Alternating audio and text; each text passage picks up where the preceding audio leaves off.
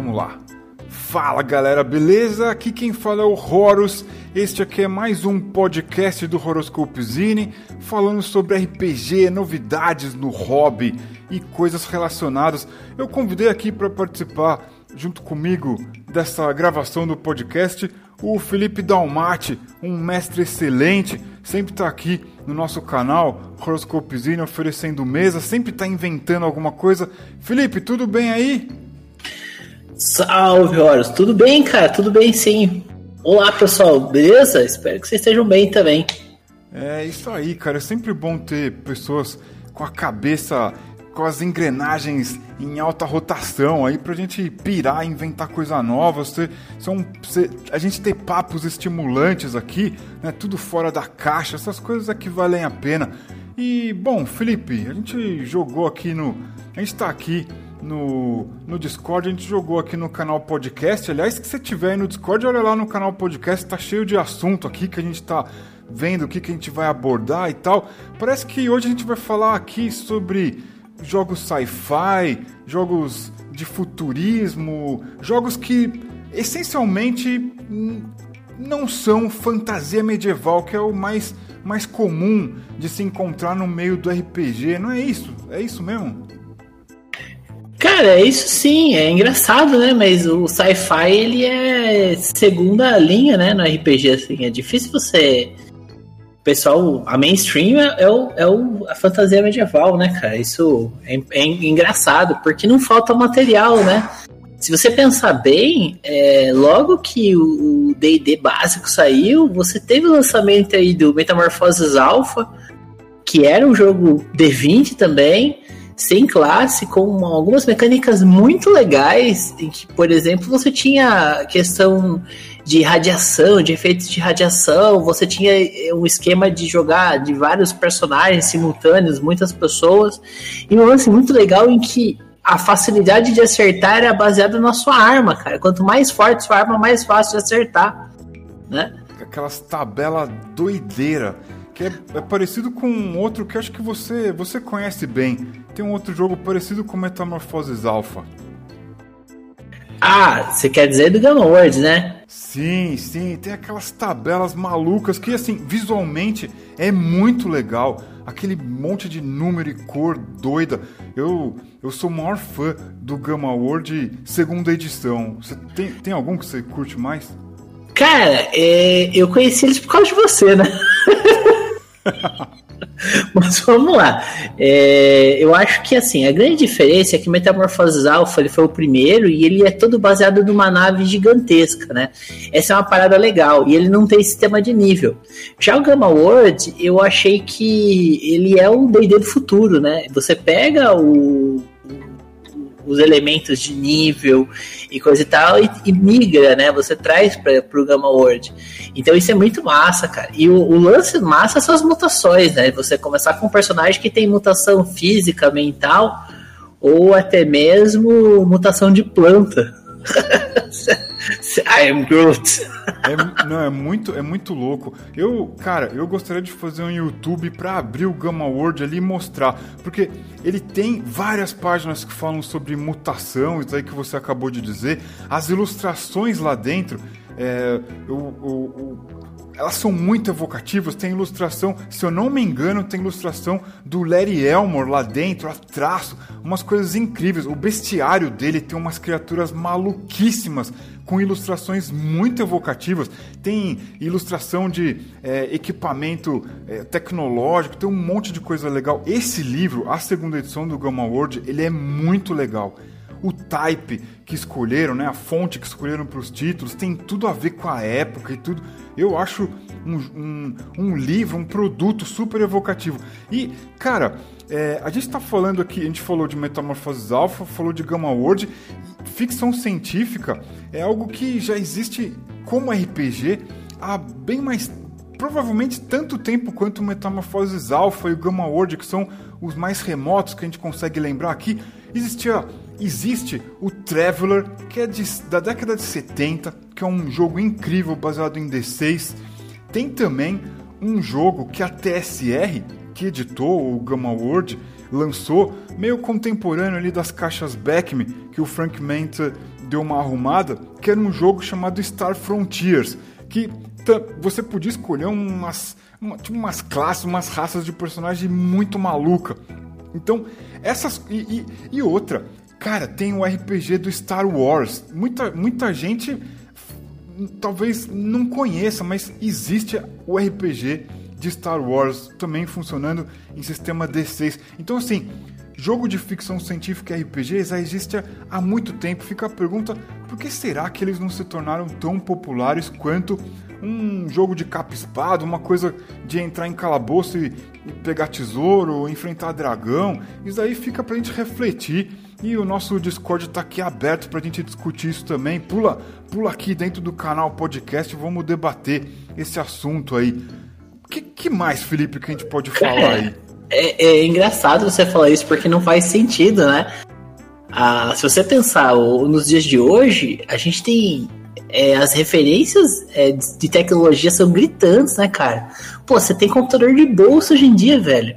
Já pensou nisso, assim? Que todo mundo tem um computador de bolso. De, de verdade, cara, que faz tudo que você fala com pessoas da NASA se você tiver o número delas, tá ligado? Não, o, o, isso tudo, sabe o, que, sabe o que eu acho mais louco? Se você pega jogos como, por exemplo, o Shadowrun ou Cyberpunk 2020, você, você vê os equipamentos, você vê como que a, as informações do cenário estão ali construindo, né, para você mergulhar no cenário e quando elas começam a falar sobre tecnologia, é muito louco, cara porque você confronta com a, o tempo real, esse tempo aqui que a gente vive. Isso daí que você falou, a gente tem um computador pessoal no bolso, cara. E é, é, muito louco você ver como os jogos de 20, 30, sei lá, 40 anos atrás, eles imaginavam o futuro. Se, sempre é. foi uma coisa muito louca isso. É verdade, cara. Nossa, isso é muito legal. Ah, aí até é interessante falar disso porque os títulos, a evolução dos títulos não foi muito boa também, né? É, tudo bem que é, você tem aí o Cyberpunk que tá vindo com o Cyberpunk Red, você tem o Shadowrun que, tá, que já tá na sua quinta edição, que agora foi financiado o Shadowrun Anarchy aqui no Brasil e coisa e tal. Você teve material sendo produzido só que para sistemas específicos, mas os sistemas é, os old school, né, os OSR da vida, eles são mais devagar um pouco, né? Eu conheci recentemente o Mutant Future, né, que é feito pela, pelos mesmos autores que, que escreveram Labyrinth Lord. É bem legal, ele segue algum, alguma. Ele é uma mistura, ele é um mix entre é, Alpha e o Gamma World, porque ele traz elementos dos dois dentro do jogo. Por que eu falo que traz elementos dos dois? Porque o, o Metamorfoses Alpha você não tem nível. Então você joga um dado D6 para cada ponto de constituição do seu personagem, cara. Então você já começa com o personagem com tipo 50 pontos de vida. Só que você fala assim, ah, eu tô bombando, só que cada tiro de rifle é 5 de 6, tá ligado? você frita todo mundo. É, é, é uma parada muito legal, né? E sabe uma coisa que eu vi, Horus? A Goodman Games, né, ela fez uma versão de luxo gigante do Metamorphosis Alpha. Gigante. Eu Tamanho eu, gigante. Eu não vi isso. Uma coisa que eu achava muito louco era o lettering, aquela letra que você usa para fazer o título ou o logo da marca do Metamorphosis Alpha. Eu, aquela coisa que parece que você tá levando um choque assim. Essa marca, eu lembro dela, eu acho ela incrível, mano. Mas isso sobre a Goodman Games eu não tô sabendo. Você que é o cara da novidade aí, cara? ah, é, é que assim, eu acho que é legal alimentar um pouco o pessoal sobre o que já lançou, né? O que já aconteceu. Você tem o Mutant Crawl Classics, que pega a base do DCC, mas transporta ela para um jogo mutante, né? Que infelizmente não está disponível no Brasil e que ele usa estranhos, então acaba sendo um jogo um pouco mais difícil, né? De ser acessível por conta do, das, de você ter que comprar um livro importado em inglês e ter os dados especiais, né? Isso dificulta bastante a jogatina. Mas que funciona bem no Discord se você comprar o PDF, né? Porque o Discord aceita qualquer dado, até dado de. Né, dado, sei lá, cara. Que, vamos pensar um dado maluco aqui, um dado de 23, o Discord rola. é. E, e, isso é muito legal. É, essa versatilidade do computador ajuda muito, né, Horus? Tipo, a, a, a, gente tá em quarentena, tá usando o Discord para jogar RPG e tá vendo to, todas essas coisas passarem por baixo do nosso nariz aí. Isso é muito legal, porque provavelmente é, eu ouço isso de algumas pessoas no YouTube, algum, às vezes as pessoas comentam lá, ah, pô, eu não sei, não, não curti muito a experiência de jogar na internet, de jogar no Discord, então eu prefiro o jogo presencial, na mesa tal. A gente tá em quarentena, não, não tem como, mas é, quando a gente, o, que eu quero dizer, quando a gente entra no Discord, que é o lugar onde a gente rola dado louco, tem outros sites que você pode jogar RPG e rolar dado também. Acho que dá até pra rolar dado no Google. Alguém já me falou isso? Eu não, nunca experimentei. Você pode pedir pro Google rolar dado pra você. É, cara, a gente vê tudo, todas as facilidades que estão aí e, e tem a ver com essa linguagem do futuro, cara. Como é que a gente pode desperdiçar essa oportunidade? Tem. É, qual que é o nome daquele, daquele jogo que é meio que um, um fanzine? Ele fala sobre horror no espaço. Uh, qual que é o nome desse jogo? Mothership. Mothership. Mothership. Mothership. Também, ele tem umas coisas com uns, uns GIFs animados, uma linguagem toda é, adequada ao ambiente que você está jogando. Isso é muito legal também, né? Às vezes tem, tem esses detalhes que contribuem para a gente mergulhar mais. Não é um, um detalhe do jogo, um detalhe da ferramenta que você usa para jogar, mas que ela vem para somar na imersão. Enfim, que, mais aí, Felipe, que você, que quer falar? Você falou aí de, da Goodman Games, o Mutant Crawl Classics. O Mutant, Mutant Future, né? Aí você tem algumas coisas que saem um pouco da linha OSR, que até são legais, mas acabam sendo forçando mecânicas, né? Tipo, você tem o Mutantiano Zero, que saiu pela Pensamento Coletivo há um tempo atrás. Que é um jogão, cara, só que ele acaba forçando muito você a rodar, porque você força usar mutação, coisa. Já prefiro construir uma aventura, né? Uma aventura emergente dois. E nesse sentido, eu acho que o cenário ele é um pouco caro isso, né? Você não acha a gente tem uma carência assim, de um sistema que seja mais fluido para você poder jogar esse tipo de coisa? Sim. Ó, é, você você tá ou você, você deve estar tá, você deve tá fazendo piada comigo, a sua voz está meio robótica, deve ser a sua conexão, mas eu entendi. Eu acho que eu entendi o que você quis me perguntar. É o, o cara, a gente a gente aqui no Discord a gente joga com o MSX, que é um, um jogo minimalista, com um viés OSR, simples de jogar, de aprender e tal. E esses dias a gente teve a experiência de jogar um novo jogo, um jogo chamado Rex. E o, por, por que, que a gente fez o Rex? Porque, cara, fantasia medieval é uma coisa que é, todo mundo conhece, todo mundo gosta, mas e se a gente quiser dar uma pirada, pensar num, pensar no futuro, pensar em criaturas que avançaram ali no tempo, no espaço, saíram do planeta. Como é que é isso? A gente começou a pensar nisso e aí surgiu o Rex. O Rex vai dar a condição para a gente jogar é, num lugar onde, sei lá, o seu personagem tem uma arma de fogo ou tem uma arma que dispara laser. Ele pode pegar uma nave espacial e sair do planeta Terra e Alô, estamos de volta. Oi, nossa! o Discord caiu? Cara, eu acho que a gente foi pra outra dimensão. Você tá bem aí? Ah, foi os hackers. Foi... Cara, a Skynet existe de verdade. Eu tava aqui falando sobre o Rex e acho que a Skynet entrou aqui, cara. Ah, então, é... eu senti uma certa eu, eu senti uma certa carência né, de jogos old school que fossem simplificados para você jogar dentro dessa, desse cenário, né?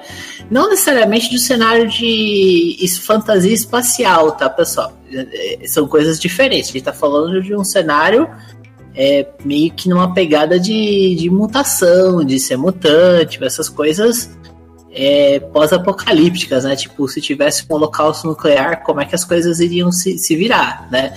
Porque é aí que entra toda essa questão dos, dos, dos sistemas pós-apocalípticos que a gente tem aí com o Gamma World e Metamorphosis Alpha, mas são jogos pesados, tá, gente? Não são jogos tranquilos, não. Eles estão muito a tabela, né?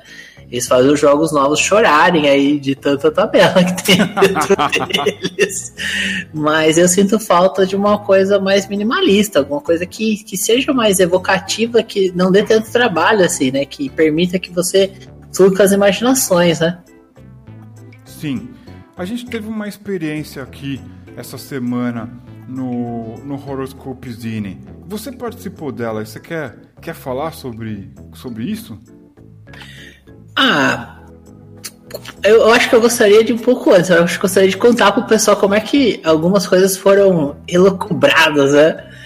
É, uma coisa muito legal que aconteceu é que uma coisa alimenta a outra, né? Um belo dia o Horus posta lá no Facebook assim: Ah, quero jogar Gamma World. Aí eu leio aquilo lá e falo assim: Putz, que negócio legal, eu quero ler sobre Gamma World então, né? Aí a gente é, dá uma olhada nos PDFs e começa a ver e coisa e tal. Aí vê que o jogo era meio pesado, né? Que ia dar um pouco de trabalho para rodar ele numa mesa online, coisa e tal. Aí começa a conversar e fala assim, pô, e se, e se portasse alguma coisa assim, né?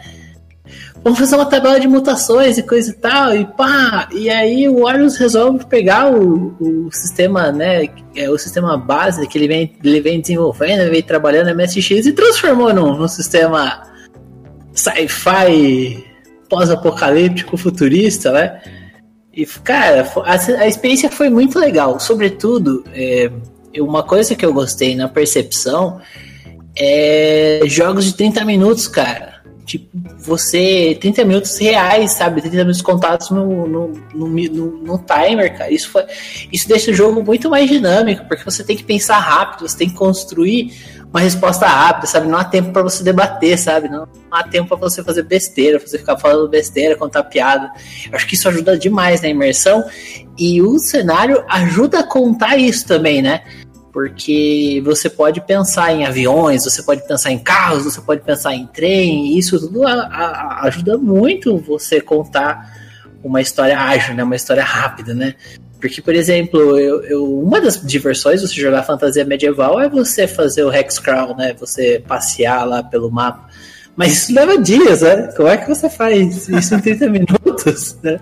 Não dá, é, é, segue num, num, outro, uma outra escala de tempo, você acaba adicionando outras camadas. E o Rex não, né? O Rex, a camada do Rex é você jogar no, no furioso mesmo, né? Você vê que as coisas viajam na informação da internet, né? Na informação da velocidade altíssima, né? E aí você faz a coisa acontecer. Isso me foi uma experiência muito legal. Eu, eu acho que eu recomendo que as pessoas conheçam esse tipo de coisa, porque é muito fácil, né? O, o Rex ele é muito fácil de você adaptar, então eu acho que o foco maior é o seguinte, cara. Você vai lá, assiste um Blade Runner da vida, ou assiste um Ghost in the Shell, o desenho antigo, tá? Original. Nada contra a, a nossa querida personagem que fez a Scarlett Johansson, mas o original é, é, mais negócio, assim. Eu acho, pelo menos, sei lá, é que eu gosto de anime, né? Então. É muito legal, é muito legal. Aí você assiste um anime desse, pense numa história louca e vai ter um sistema pronto para jogar essa história louca, cara. Nossa, isso é muito bom. Eu, eu... Isso muda completamente de perspectiva. Sim, eu curti muito a experiência que a gente teve aqui. É, eu, eu, não vou fazer spoiler. Eu gostei de um detalhe do, do jogo que a gente teve, dessa sessão de hacks aqui. Mas, cara, eu acho que eu vou fazer spoiler. Deixa pra galera ouvir no YouTube, aí depois, depois eu conto aqui. Teve um momento ali no final, né, que vocês. Enfim, eu não posso falar. Teve um momento que foi muito legal. E eu acho que a agilidade do jogo é que leva você a permitir esse tipo de subjogo dentro do jogo, se é que dá pra. É muito spoiler. Sim, é muito sim, spoiler. É. Não, não, vou, não vou falar, e, não.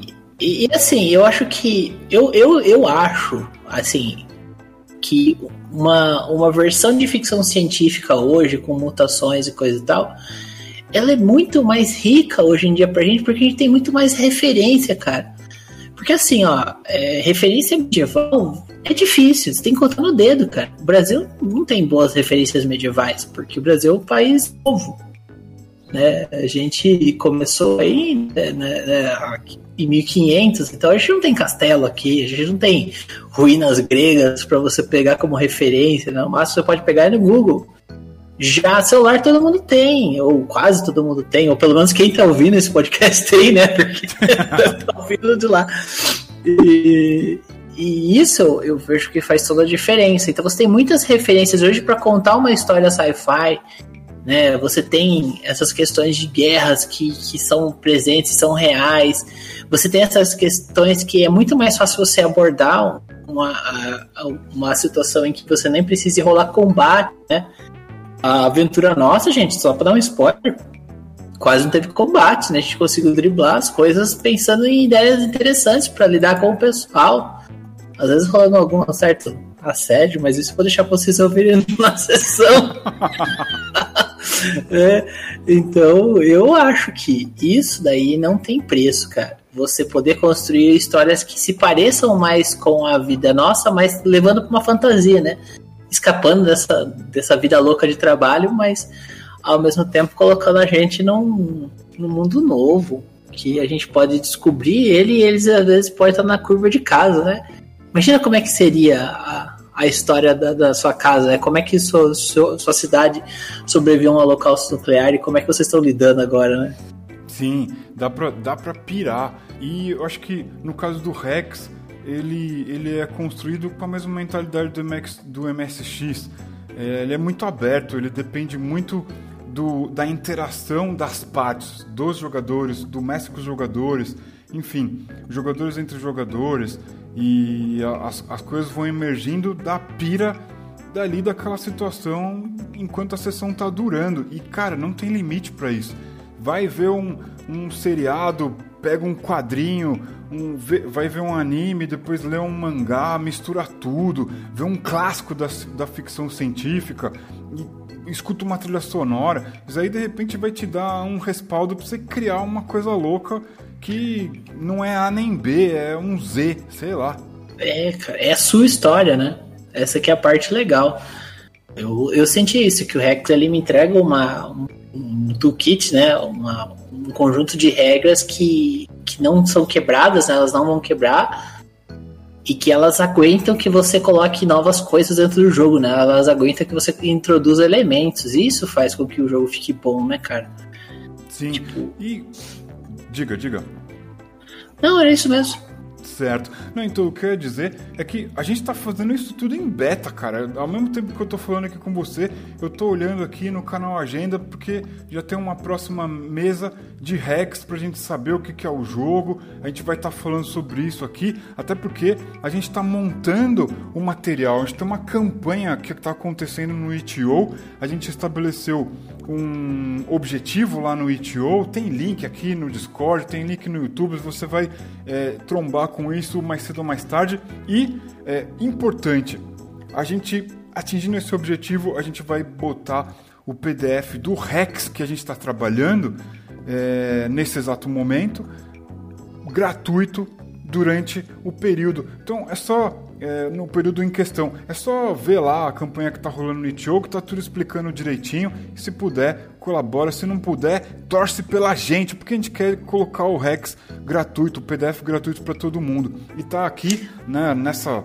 essa semana aí, essas próximas semanas, planejando como é que vai ser o material impresso, né?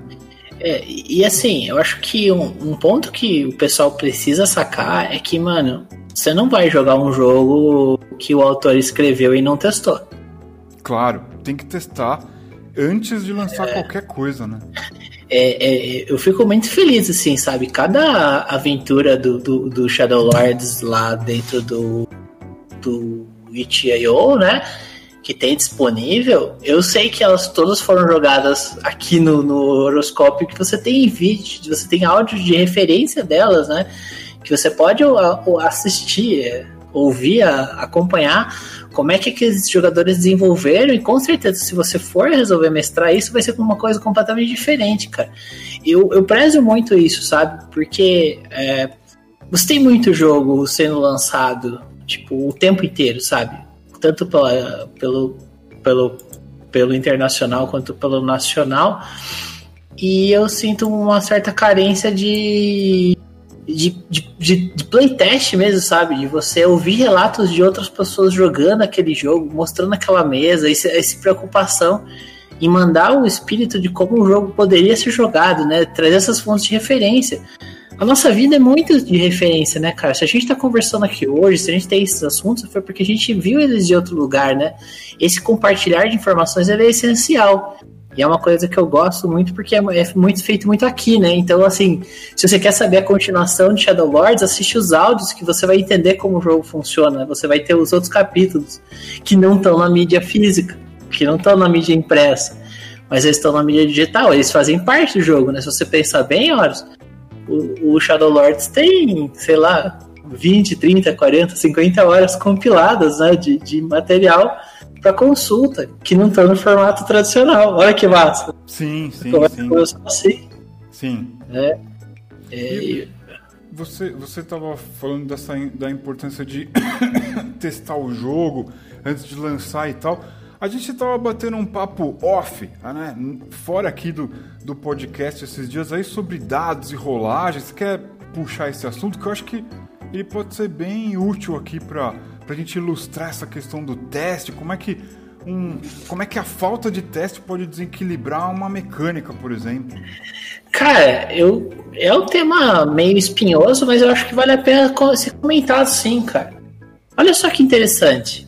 É, você ouvinte aí, se você pegar um dado de 6 nesse momento, assim, enquanto você está ouvindo esse áudio, ou pensar, imaginar um dado de 6, você sabe que você tem seis possibilidades de você conseguir um teste, né? Então você tem aí seis possibilidades de você ser bem sucedido. Né? Você tem seis números ali, né? E o jogo de RPG ele acaba limitando a quantidade de números que você vai ter para ser bem sucedido, né? E, e aí que entra um dos pontos mais críticos que eu acho da que me fizeram desgostar de alguns sistemas, que é esse lance de bônus, cara, esse lance de somar valor no dado. Cara, como eu tenho uma bronca com isso? Aí você pergunta assim, por que, Felipe? Cara, porque é o seguinte, o, seu valor não importa mais, o que importa é o bônus que você tem na ficha, cara. Tipo, é por exemplo assim, vamos, vamos pegar um, um teste bem simples, um teste aqui, um D20 CD15, né, o famoso CD15. Ou seja, os seus, as seus, as seus, seus sucessos são 15, de, 15, de 15 a 20, né? Você tem aí é, seis possibilidades, né? 15, 16, 17, 18, 19 e 20. Isso, seis possibilidades de 20 de ser bem sucedidos. No dado. Aí você tem um bônus mais 10. Aí foda-se o soldado, cara. Tipo, você vai rolar o D20 se você tirar 5 uh, ou mais, você passou, entendeu? Aí acaba, acaba. O peso dado foi embora, sabe? Tipo, o jogo virou só uma soma matemática. Você quebrou o jogo, né? Você tira essa sensação e outra. É, ninguém é tonto, né, cara? Tipo, todo mundo sabe fazer matemática básica para sacar que é, você tem muito mais chances quando você tem um mais 10 na ficha do que quando você tem um mais 2, né?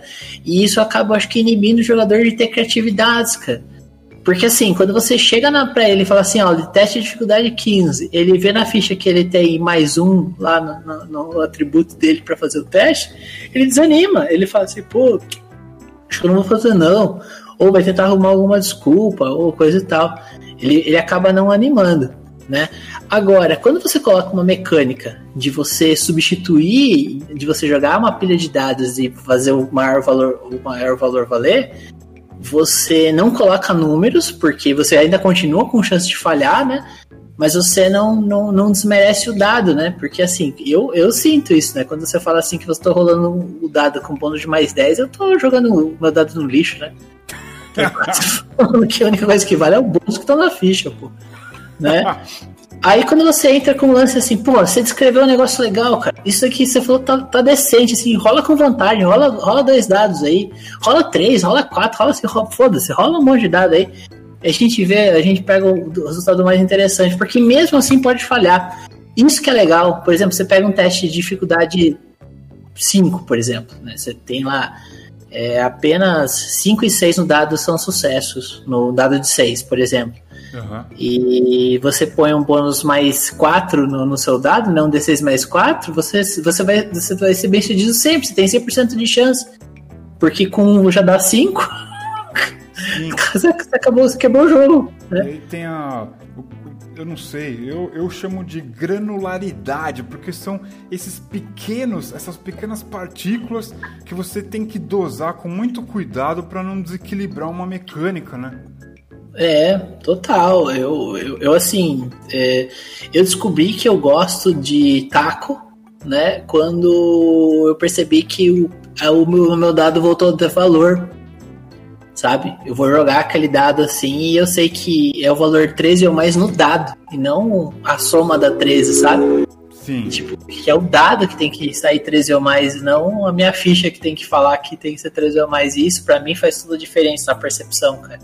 Sim. Nossa. É, tem, tem, um, tem essa questão do taco, que é essa mecânica que existia no D&D mais primitivo, né, em várias edições primitivas de D&D, que depois, se eu não me engano, da terceira edição para frente, foi mudou. Né? Em vez de você ler o, a classe de armadura é, quanto menor, melhor, ele muda, ele vira o, o acho que, sei lá. Maior é melhor. Pra ser sincero, eu nem sei como é que é o nome disso hoje, é Base Attack Bônus, sei lá, não jogo essas é, coisas. É BBA, bônus base de ataque, entra na terceira edição. Isso.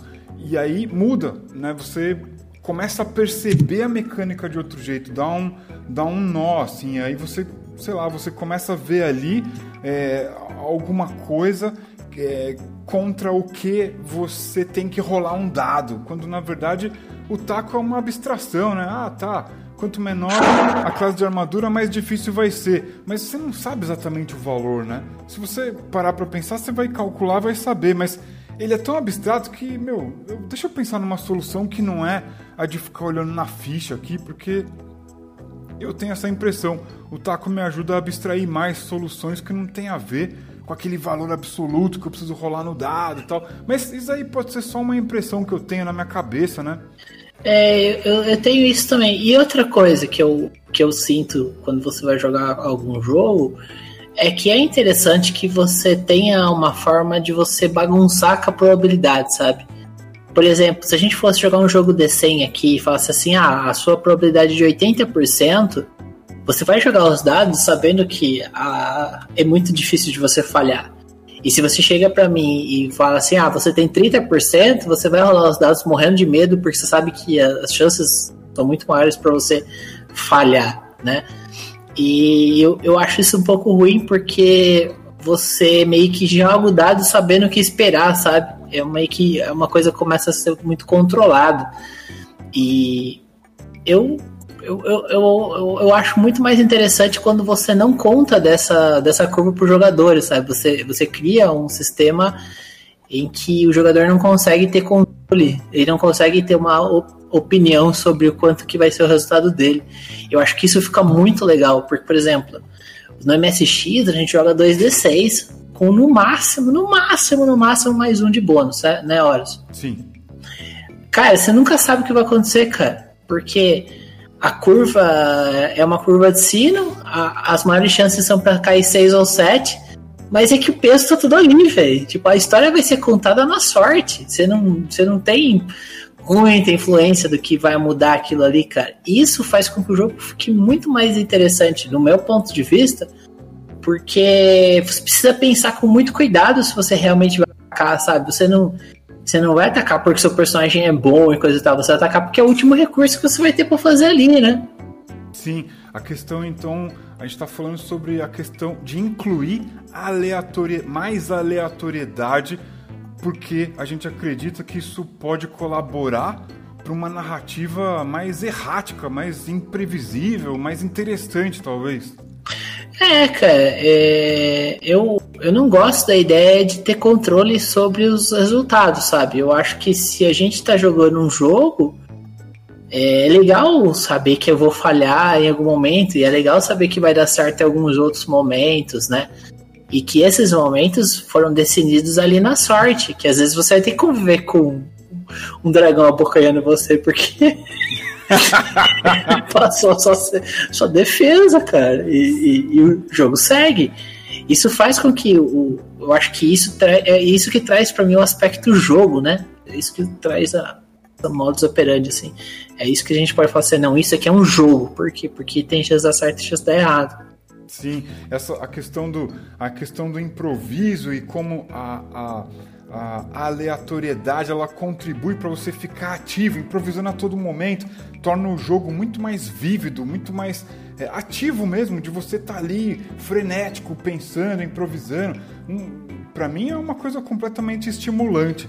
É, é. é. uma coisa que demanda, né? Às vezes também um pouco mais de energia, mas, pô, é um jogo, cara, é um grande jogo. Aquele momento que você fala, cara, é isso que eu quero fazer e tal. Cara, e eu vou falar mais pra você, cara, vicia. vicia. Sabe por que eu falo isso? Porque é o seguinte, é, você tem as suas ideias, tipo, você pode jogar qualquer jogo que você quiser, você é livre, jogue. É bom que você jogue, é bom que você tenha percepção. Mas no dia que você ter uma mesa de jogo, independente do sistema, em que você não tenha que discutir regra em momento algum, você vai perceber a qualidade da experiência que você teve. Sim, concordo. Tipo assim, cara, qualquer coisa. Tipo, se o seu grupo é faixa preta de quinta edição, beleza, o seu jogo vai ser perfeito. Mas se o seu grupo é, não é faixa preta, ou se você tem alguns caras que mancham muito de regra, quer trabalhar na minúcia, cara, como é chato você travar o jogo porque você vai checar se ah, existe, existe uma descrição para aquilo lá, sabe? Nossa, mano, magia então. A gente tá em 2020 e tem manual de regra com mais de 100 páginas, cara. Como é que pode isso? Ah, é, é, então, assim. É, é, ah, o jogo ele é bem granular, né, Horus? Ele tem muita opção, muita granularidade. Mas a questão toda é. é você se diverte? É, tipo, eu, eu, não, eu não paro de jogar um joguinho no videogame para ler o manual. Sim. E, se, e o dia que eu tiver que parar o meu videogame para ler o manual para saber como é que joga, eu acho que eu paro de jogar o jogo, cara. Se eu não conseguir descobrir na tentativa e erro, eu não jogo mais. Tipo, sério, não jogo. Falou tudo. Falou tudo. Cara, se eu precisar ler 100 páginas. Quem tem tempo para ler 100 páginas hoje, cara, em 2020? Se eu tiver que ler 100 páginas para jogar, para me divertir, aí já, já não é mais diversão, cara. É, é sofrimento, cara. É, você pode ler 100 páginas se divertindo, né? 100 tem páginas de um livro, de um conto, para você poder ter ideias daquele assunto.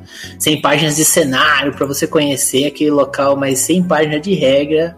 Exato. É 100, fuder. 100 páginas de coisa que você não precisa. O cara inventou um problema que já está resolvido, que um problema que não existe. Ele criou um problema para você achar que aquilo é um problema e aquela regra existe e ela nem é necessária. Aí é de doer, cara. E olha, é, então assim, primeira coisa, o primeiro momento para mim é você jogar sem ter de regra. É essencial. O segundo momento é quando você inventa qualquer gambiarra. E assim, ela não precisa ser justa. É um acordo que você faz ali com a mesa, é um contrato social que você faz ali pra saber o que tá acontecendo. Eu tô jogando, eu tô mestrando uma campanha de Maze Rats pelo Telegram, né?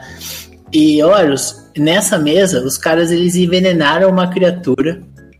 E aí um deles falou assim: Olha, eu tiro minhas botas e eu vou andando é, passo por passo para matar a criatura. Porque eles perceberam que o veneno atrasou ela, mas ela ainda permanecia viva. Aí eu falei assim: Cara, vamos rolar sorte? Olha, só não pode tirar um. Sim. É um negócio bem justo, assim. Você joga um D6, você só não pode tirar um, porque se, se você tirar um, a criatura vai revidar. E o que, que ele tirou? tirou um? Assim, é, lógico que ele tirou um. que nem o Davi, né? Que a gente montou a tabelinha da morte pra ele tirar um. Então, olha só, você não precisou ter o livro, cara. Olha que legal, você acabou de traduzir, de você trazer a.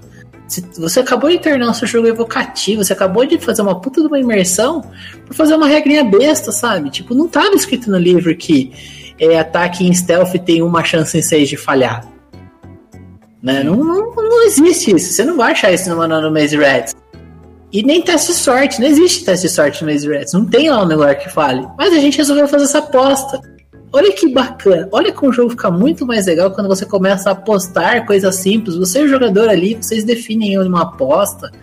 e faz alguma coisa, inventa algum teste. Isso acho que acaba trazendo muito mais valor para diversão do que para qualquer outra coisa, sabe? E, e o que, que você está fazendo? Você está jogando, você tá jogando, você está se divertindo, você não está é, é, roubando, né? E coisa tal de, do tipo assim, ah, é, eu vou ignorar essa regra porque ela não é assim, coisa e tal. Não, ela não existe. Você, você inventou ela na hora ali, o pessoal tipo, todo mundo ficou de comum acordo e aceitou e o jogo foi contado a partir daquilo, né? Eu é acho isso é sem preço, cara. É, a diversão, ela é o objetivo do jogo. Então, quando isso vira prioridade, se divertir, aí você abre mão de muita coisa, né? Pô, essa regra aqui é complicada, pô. A regra tá falando aqui que o monstro tem que ficar dormindo 5 horas. Não, cara, pode ter dado tudo errado. Vocês vou rolar aqui o dado e, cara, pode ter entrado uma partícula lá mágica e o monstro acordou. E é isso, cara. Não, não precisa seguir a regra, a risca. Até porque o jogo pode ficar chato, pode deixar de ficar divertido. É sobre isso que a gente tá falando, né?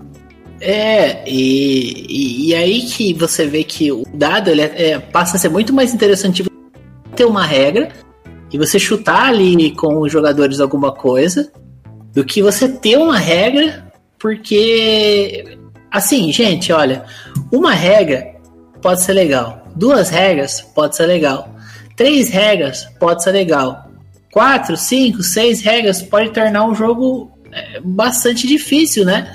Como é que você vai processar todas elas simultaneamente? Sabe? Você vai ter que checar a princípio, se você quiser ser uma pessoa justa com o seu sistema, você vai ter que checar todas as suas regras em cada movimento. E daí a questão do teste, né? Imagina o tempo para testar em diferentes mesas, diferentes mindsets, jogadores diferentes. É, eu, eu gosto da ideia de você apostar com o jogador, sabe? O jogador fala alguma coisa para você. Apostar junto aqui, ó. Você tá de acordo aqui, ó, a chance de 1 e 2, 1, 2 e 3. Nossa, você gosta que é difícil, cara. De 1 a 4 dá, dá errado, pode ser? Você, está tá de acordo? Aí talvez o, o, jogador queira argumentar e falar que não, não, então vamos fazer o seguinte, ó, é, eu vou fazer A, B e C para ficar mais fácil, beleza? Ah, não, então beleza, já que você falou que você fez isso, de vez ser a falha de 1 a 4 para 1 a 3, pode ser?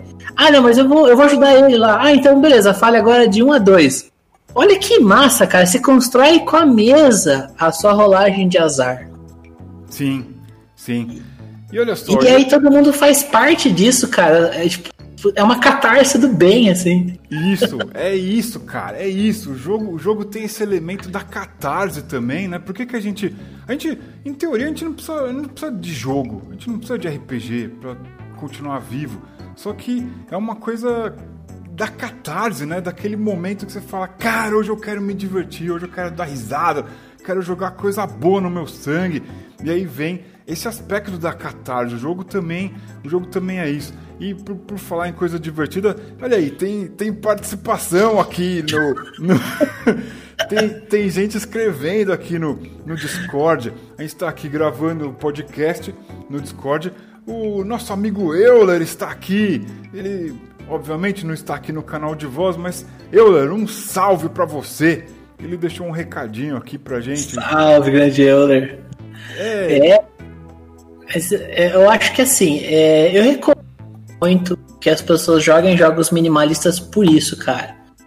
nem ao céu, nem ao inferno, sabe? É, você não deve. Eu acho chato jogar sem regra, porque aí vocês vão estar contando uma história colaborativa que vai ter pessoas que vão gostar, mas não é, não é onde eu gosto. Eu acho que perde muito do aspecto jogo. Eu gosto de, de ter o caos comandando um pouco alguns assuntos. E você também não precisa ir num ponto em que você precisa chegar a ter que comprar o livro para você é, ter um parâmetro justo, né? Eu acho que isso é legal, assim, você acaba construindo uma coisa que seja boa para todo mundo. Sim. O... Acho que acaba até parecendo. Acho que isso, isso é meio que até quase que um contrato social. Você falou, vamos, vamos, vamos combinar que a gente pode usar o dado para determinar tal coisa, não sei o que. Você ali no meio do jogo improvisa, você faz uma espécie de contrato social e aí você vai se divertir com esse mínimo, né? É, eu, eu acho isso importante e eu, eu falo um pouco. Acho que cortou. esse ano a minha percepção de jogos mudou muito. Porque eu assisti uma, uma live de um autor brasileiro, assim, foi, foi uma aula, na verdade, né? De duas horas e meia de conteúdo, hum. em que ele estava explicando o Cthulhu Dark. Posso mandar um salve pro autor aí, se ele ouvir? Pode, claro. Um salve aí pro Thiago Jungs, cara. Cara da coisinha verde. Cara Sim, do bem. E, cara, ele tem um YouTube interessantíssimo. Ele tem um YouTube cheio de conteúdo muito legal. Exatamente. E assim, eu já parei. Nossa, eu já enchi tanto saco dele que ele deve ter um saco duas vezes maior, graças a mim, assim. De tanto. de tanto apentelhar ele com essa questão. Porque o vídeo dele do Cthulhu Dark, assim, cara, não tem preço. Foram duas horas e meia de vídeo. Juro pra você, duas horas e meia de vídeo. Ele fala de três sistemas que usam a mesma regra, né?